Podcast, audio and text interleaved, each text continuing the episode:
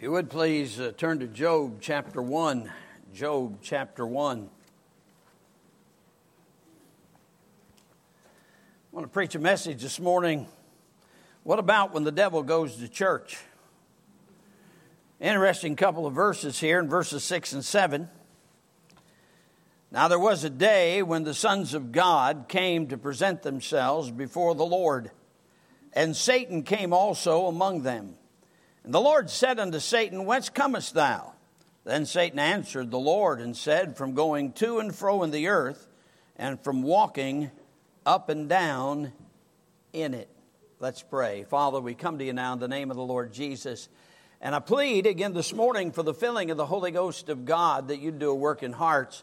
If there's any here without Christ, convict them of sin, of righteousness, and of judgment, I pray that they would seriously consider their need for the Son of God and turn to Jesus Christ and be saved today.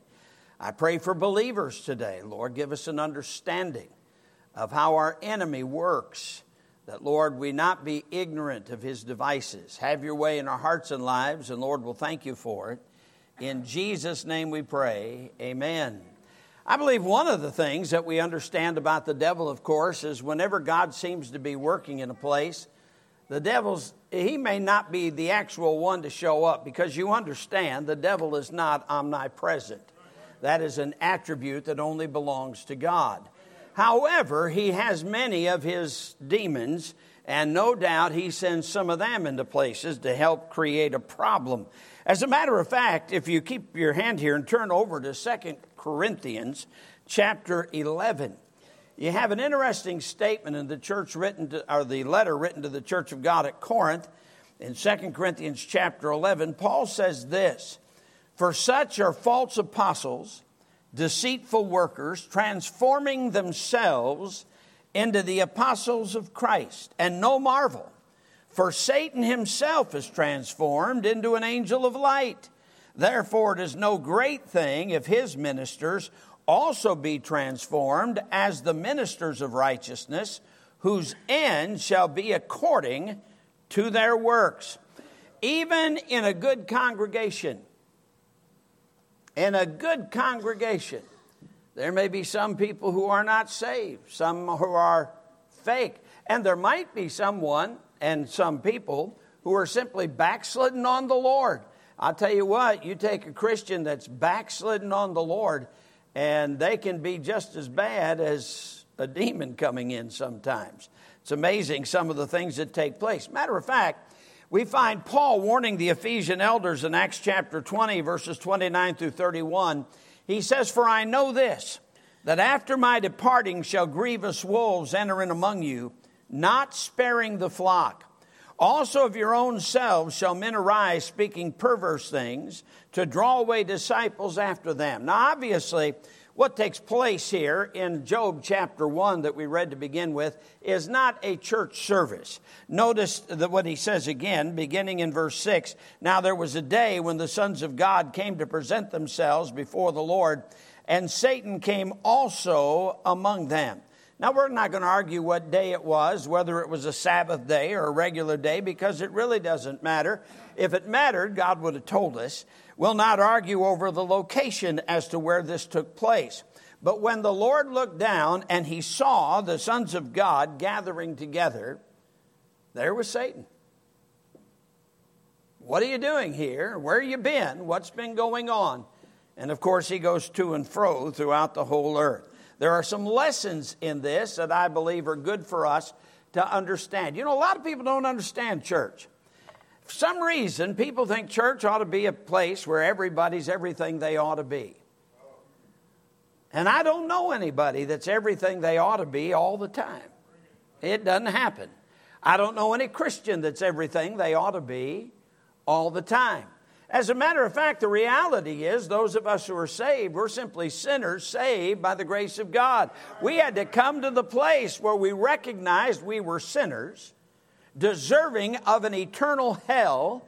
We came to that understanding from the Word of God, and we had to be honest before God to admit what we were sinners in the sight of a holy God. And thank God that's who Jesus came to die for This is a faithful saying and worthy of all acceptation that Christ Jesus came into the world to save sinners, of whom I am chief. You see, I recognized myself as a sinner back in 1971 and I took Jesus Christ as my personal Savior, and He saved this sinner like He'll save any sinner that comes to Him, and He gave me eternal life. He made me a new creature, but He did not make me a perfect person. That's coming. That's coming. It won't be here. I mean, I think of Brother Kent going on to glory today. Hey, Everything's going to be right from now on. In his life, he's seen Jesus, he's walking with him, he's rejoicing in what he's been looking forward to all these years. When he stopped breathing here, he opened up his eyes in glory, and I can only imagine the shout that must have came from his lips. Hallelujah. And he's still shouting. I'm kind of envious of that. But for all of us who are saved, our time's coming. Amen. And since the Bible says, as it is appointed unto man once to die after this judgment, I would assure anyone here that's never truly been born again that you get the matter settled today, but you're going to have to see yourself for what you are. I want you to notice some lessons that we get from this passage. Number one, no, there's no value merely in assembling with God's people. In this case, it was with the sons of God. Satan is there. That didn't make him saved. You understand that he's still wicked, still ungodly, still wrong, still an enemy of God, all of that. And there are a lot of people going to churches today around the country. They're going to churches. And I want you to understand this. You know, some people think, are, are you saying, preacher, you got to be a Baptist to go to heaven? No, we're so narrow minded. Uh, let me tell you something. We believe there are a whole lot of Baptists that aren't going to heaven. Because Jesus didn't say, except a man be a Baptist, he cannot see the kingdom of God. He said, except a man be born again, he cannot see the kingdom of God. If you're lost, coming to this church won't take you to heaven. You've got to get born again. I don't care what church, join all the churches that are in this country. You die and go to hell if you don't get born again. That's very, very simple. You see, nothing Satan does is accepted by God. It is not acceptable worship. Jesus even told the Samaritan woman in John chapter 4 God is a spirit, and they that worship him must worship him in spirit and in truth. And just before that, he said to her, Ye worship, ye know not what.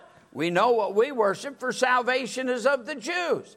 He wasn't saying she didn't worship, he was saying her worship didn't count for anything because she hadn't gotten born again yet. Now that happens in just a few more verses when she said, I know Messiah cometh, which is called Christ. And Jesus spoke to her and said, I that speak unto thee am he. And then she went into the city to tell everyone she had met the one who is the Christ. She recognized him for who he was. But just coming to the service, um, you don't get any special points to take you to heaven for that. There was a man that Jesus talked about in the gospel accounts a man that went into the king's feast, but he didn't have on the right clothes. And because he didn't have on the right clothes, he was cast out into outer darkness. Now, it wasn't a matter of being clothed with a suit like this, it was a matter of having the robe of the righteousness of Christ upon him. And you only get the robe of the righteousness of Christ by turning to the Lord Jesus Christ and being saved. You know, some people think that they're Christian because they have a Christian mom or a Christian dad. Some think that they're a Christian simply because they're a member of a church someplace and you can put the denomination after it, but that doesn't take a person to heaven. You know, to, to trust a church to take you to heaven, that's kind of like going into a garage and writing Ford on your head and make car noises. You're still not a car. Do you understand that? And just because you might be a church member, you might even be a church member of Madison Baptist Church, that does not take you to heaven. Have you been born again?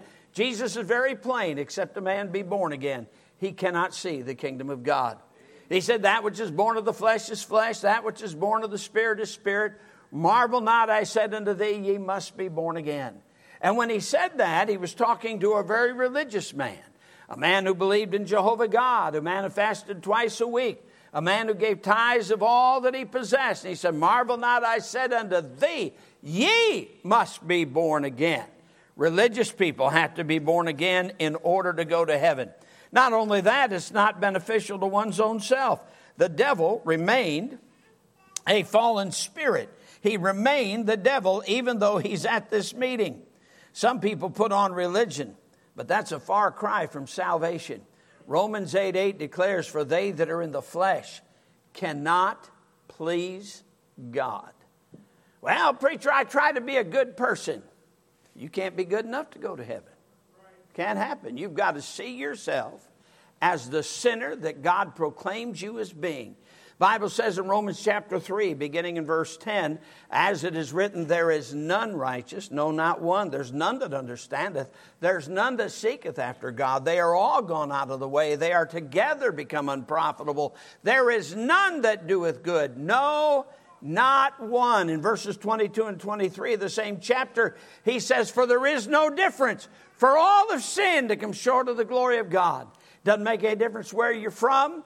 It doesn't make any difference what your status in society is. It doesn't make any difference what the color of your skin is. You must be born again. Without that, there is absolutely no heaven. That's the way it is. But the Bible says, But as many as received him, to them gave he power to become the sons of God, even to them that believe on his name.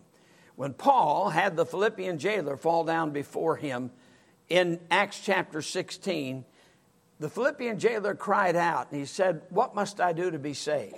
Listen to this answer. It's the answer Paul gave. He said, Believe on the Lord Jesus Christ, and thou shalt be saved. He's the only one who can save you. Peter preaching in Acts 4:12 declared neither is there salvation in any other, for there's none other name under heaven given among men whereby we must be saved. It's only in Jesus Christ. Now, when I got saved back in 1971, I was a country western disc jockey. I trusted Christ as Savior at the radio station where I was working. I didn't even get saved at church. How about that? and of all places to get saved at, a country western radio station. Uh, that's where I trusted Christ as my Savior. He made me a new creature. When I put my faith in Christ, He saved my soul. I don't care where you're at. You're in church today, but if you don't have salvation, you need to come to Jesus Christ today, and He'll give you eternal life. The Bible says, Jesus said, All that the Father giveth me shall come to me, and him that cometh to me I will in no wise cast out. I don't care who you are. I don't care what you've done. The blood of Jesus Christ, his son, cleanses us from all sin. You come to Jesus today, he will forgive you, give you eternal life, and a destiny that leads you to heaven. What a marvelous truth. By the way, uh, we got Satan coming here, by the way, to accuse the brethren. Satan found fault with Job and he sought his destruction. And you know, there are a lot of people that go to church who hate church people. I mean, there are a lot of people that go into church, and the only reason they're there is to find fault with the people that are there so they feel better about themselves. You realize the accuser of the brethren is Satan himself? And the thing is, a lot of times, all he has to do to accuse the brethren is just tell the truth. Even though he is a liar and the father of it, I'll tell you what, he'd have a lot to say about most all of us. But this occasion of him being with the sons of God, it doesn't change what he is. By the way, a lot of that kind of finding fault with the people of God is just simply part of gossip, which is sin as well. It's, uh, it's uh, finding fault with the people of God. Not only that, the best assemblies are not free from the evil one. I don't care what church it is, how big it is, how good the people are, how much they give, how much they give to missions, how much they seem to care for people that are around them, and what the best for people. There is no congregation where he doesn't at least have one of his entities taking part. We should continue to meet with the saints. Have you ever met people who said they wouldn't go to church because of people that were there? Now, I'm sorry. That is so hypocritical. You talk about hypocrites. people that make a statement like that, well, I'm not going to go to church because there are hypocrites there, then stop going to Walmart because there are hypocrites there. Stop going to the football games and the baseball games because there are hypocrites there. Stop going to all the stores around here because there are hypocrites that go into the stores. Church seems to be the only place that people don't go because there are hypocrites there. Now, I was brought up going to the Eagles, the Moose, the VFW, and guess what? There are hypocrites there. That's where my mom and dad took me as a kid. We were always in the drinking places all the time. And there was always stuff going on people backbiting one another, all kinds of things that were going on. I guess they didn't take notice much because many times they were too drunk for it. But as a little kid, I saw the different infighting and stuff that was going on. But it's funny, they'll go to the bar, even though there are hypocrites there. But they won't go to church because there are hypocrites there. Well, what makes them a hypocrite? I like what one preacher said. He said, We may have hypocrites in our church, but at least they come. What is a hypocrite? Somebody does something you don't like? Is that, is that what makes them a hypocrite? Do you think you ever do something that other people don't like? I wonder if they turn that, uh, you know, a lot of these cars now have a camera inside just to kind of protect yourself in case there's an accident. What if we turned those cameras around and just took note of you throughout the day as you're driving through Huntsville, Alabama? Uh, would you, if, what would you look like? I mean, after all, with all the jerks that you pass every day and people who got their licenses out of Cracker Jack boxes, how you responded when you got cut off, does that make you a hypocrite? No. You see, just the fact that there are people there who aren't what they're supposed to be is really a hypocritical way of trying to hide your own sin. Bible says we've all sinned. We've all come short of the glory of God. By the way, for those of us who are saved, it should make us watchful uh, when things are going well. We understand the devil doesn't like it when things are going well at a Bible believing church. And he even gives us a warning in 1 Peter chapter 5 and verse 8. He declares, Be sober, be vigilant, for your adversary, the devil, is a roaring lion, walketh about, seeking whom he may devour. He wants your destruction. If you're lost, he wants you to end up in hell, the devil does. And by the way, if you're saved, he can't get your soul, but he doesn't want you to glorify the Lord. So he's going to do what he can to try to create a problem for you. That's what he does. We should be watchful in prayer. You remember on the night before the crucifixion, Jesus told Peter, Peter, Satan hath desired to have you, but I have prayed for you. And he told him to watch and to pray. Yes, we realize that when God's blessing here, the devil's going to do what he can to try to get it stopped. Jesus knew the danger, not only from Judas, but also for Peter. In Matthew chapter 16, you remember, here's Peter. Now, Peter was a follower of Christ. He'd made very clear his declaration We believe that thou art the Christ, the Son of the living God. So Jesus begins to talk about the fact that he was going to Jerusalem, where he was going to be slain by the chief priests and scribes, and he was going to be raised the third day. And Peter took him and rebuked him and said, Not so, Lord. And so Jesus turned to Peter and said to him, Get thee behind me, Satan, for thou art an offense unto me. Whoa, Satan coming out of the mouth of Peter. What about that? What a strong rebuke. Peter said something I'll guarantee you he has wished ever since he'd never said it. Because you see, it's in the book. And that book is preserved forever, forever, O Lord.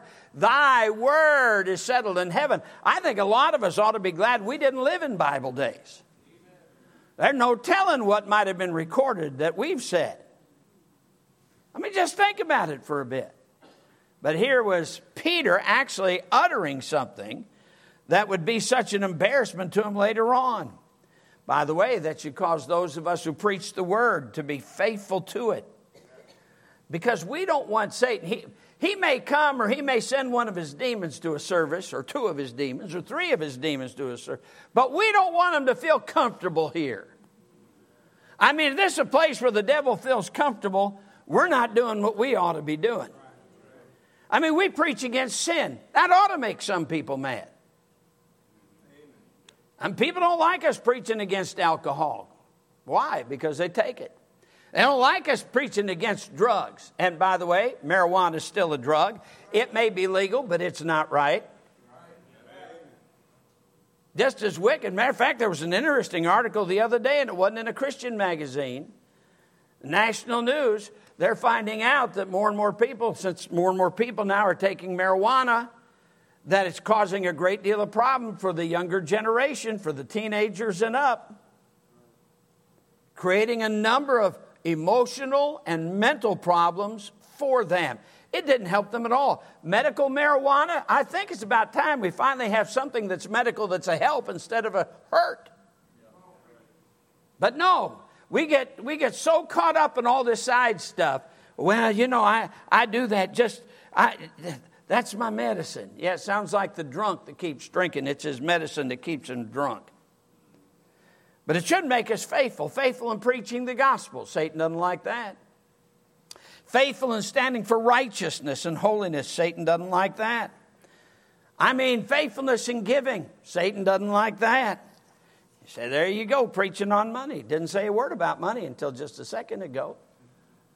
It's amazing how that makes some people upset. We had, uh, I had a deacon when I pastored in Manchester, Tennessee, who had a friend, a next door neighbor, that uh, didn't go to church.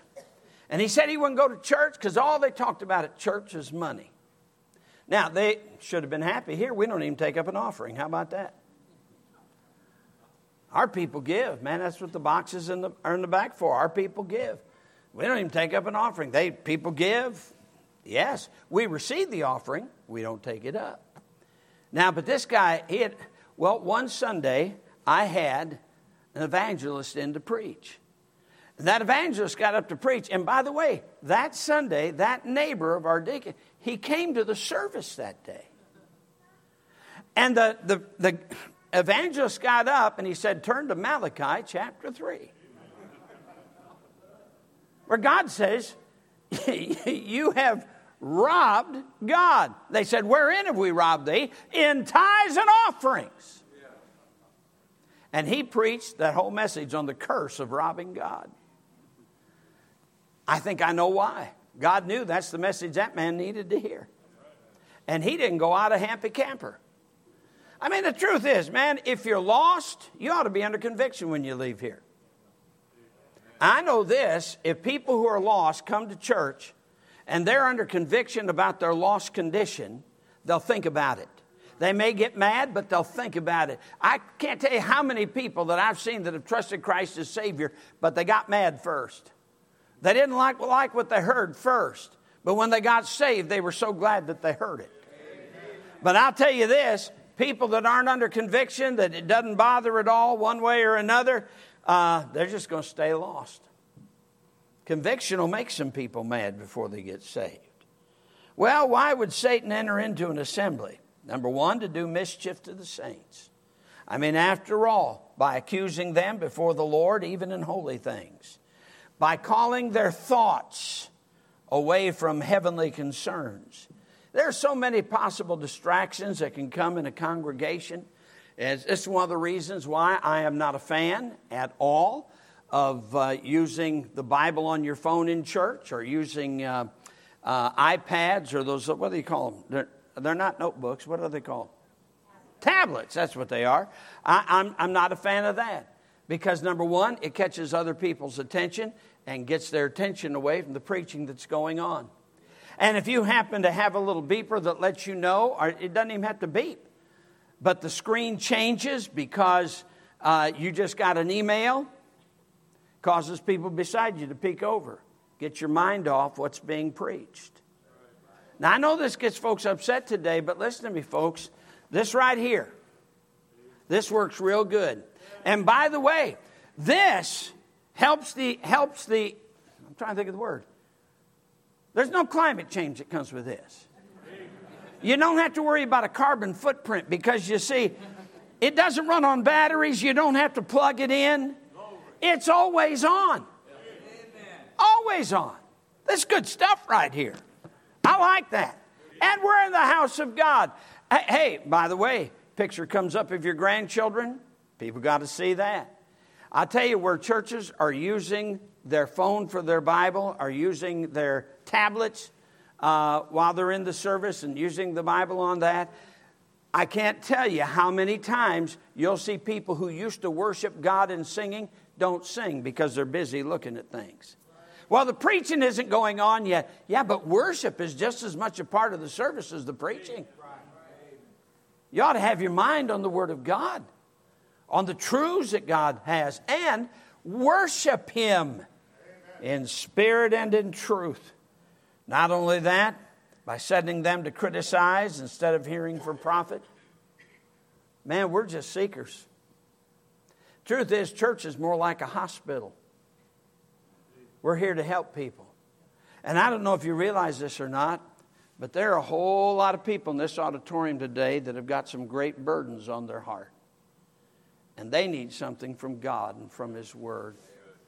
By the way, that's the reason we have a nursery, too.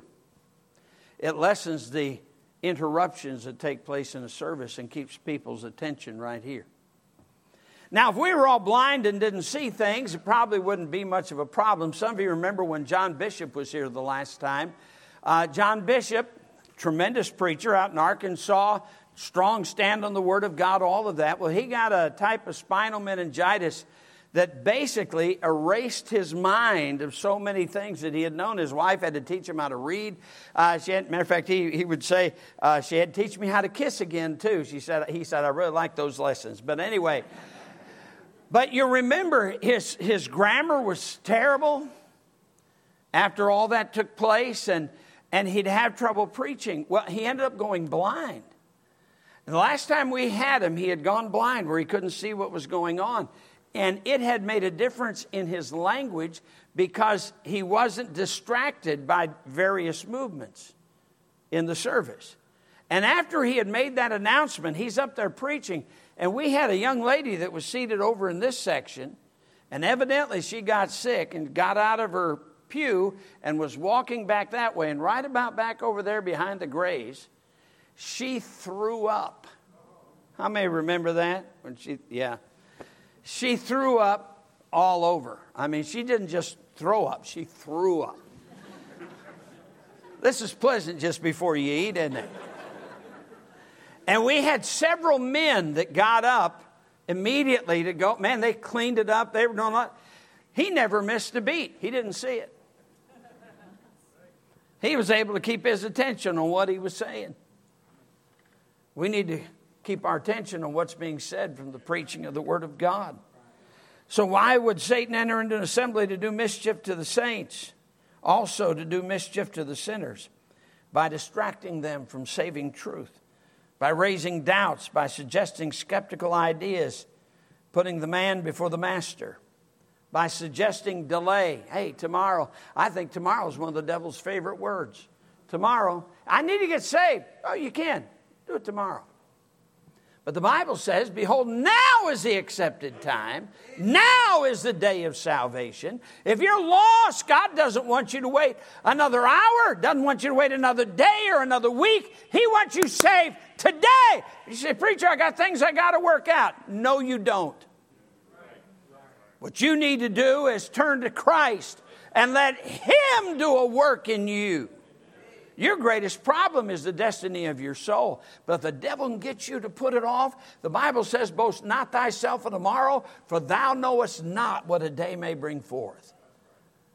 Listen, God wants you to be saved, and He wants you to be saved today.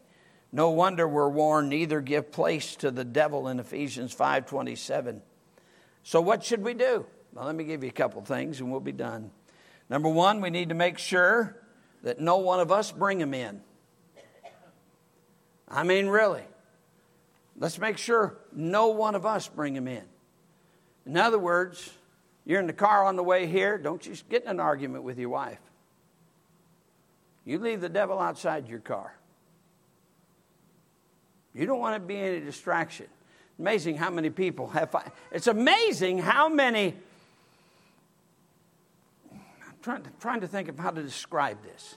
Because fight has different connotations to different people. But strong disagreements that take place, or kids acting up in the car, and everybody gets out of sorts. Man, they're mad, and they get out of the car, walk in with a smile on their face. Hi, preacher, how's it going? And they just been fighting. What happened? Satan got in the car with them, or one of his minions did. Get their attention off, get them in a wrong spirit. We need to be prayed up and right with God, guarding both our motives and our tongue. Our motives should be to serve and to exhort others. Bible says, exhort one another daily while it is called today, lest any of you be hardened by the deceitfulness of sin. To think about going to church to be a blessing to others, to see others, to encourage them. Make sure we do not give place to him when we enter. Remember, Satan is the accuser of the brethren. We ought to be a defender of the brethren. I know a lot of good folks. I think we got a lot of good folks here at Madison Baptist Church. We just don't have any perfect people. And I know this good Christians get out of sorts once in a while. I know it's hard for you to believe. I get out of sorts once in a while. How about no? Not you. I'm hurt now. I'm out of sorts now, Brother Larry. we have to be careful. And we need to run him out when he enters. James chapter 4, verse 7. He says, Submit yourself therefore unto God, resist the devil, and he will flee from you. That's a plan right there.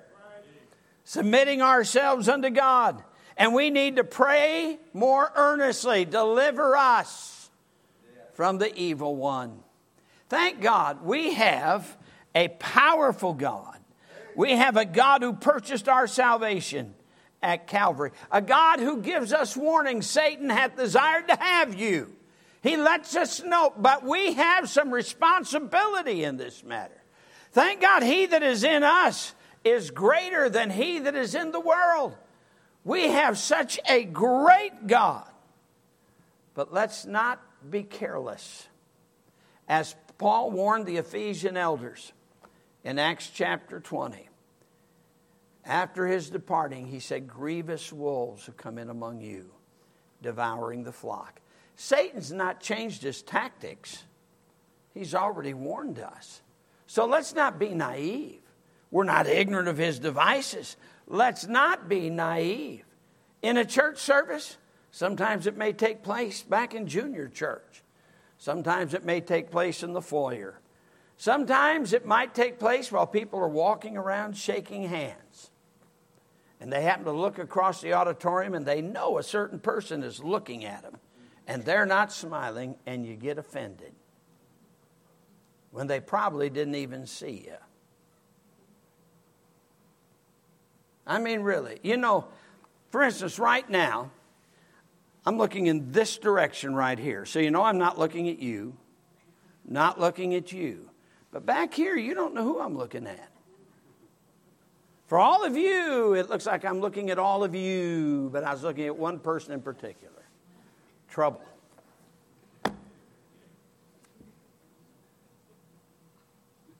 Just trouble.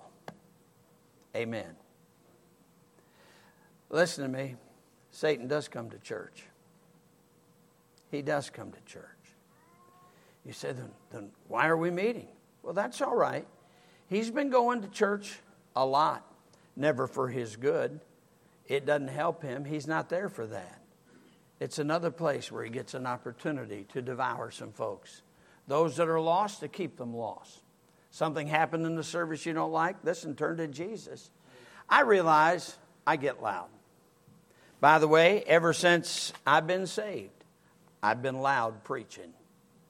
I love the Word of God. And I don't believe in just getting up and telling a bunch of cute little stories and just ending it at that. I believe in preaching hard against sin. People need to know they're sinners and they need to know that sin is wicked and wrong and God hates it. And for that, I believe, and it's my nature to just put it out there like it is. I found this if the preacher beats around the bush, most of the people don't get what he's saying. But when you get straight, and that's where people get upset about it, thank God, at least they'll think about it. Have you prayed for God's power today? The Bible says if our gospel be hid, it is hid unto them which are lost, in whom the God of this world hath blinded the minds of them which believe not, lest the light of the glorious gospel of Christ, who is the image of God, should shine unto them. Obviously, in a congregation this size, there's bound to be some here that have never truly been born again. I pray they come to Christ today. For those who have been born again, whatever's going on in your life, that you'll be drawn to walk closer to Him. Get those things out of your life that God doesn't want there, that you may be pleasing to Him in every area of your walk. Let's pray. Father, we come to you in Jesus' name. Father, do a work in our lives. Save the lost, we pray. Draw your people, I pray, to a closer walk with our God. Have your way in every heart and life, for I plead it in Jesus' name.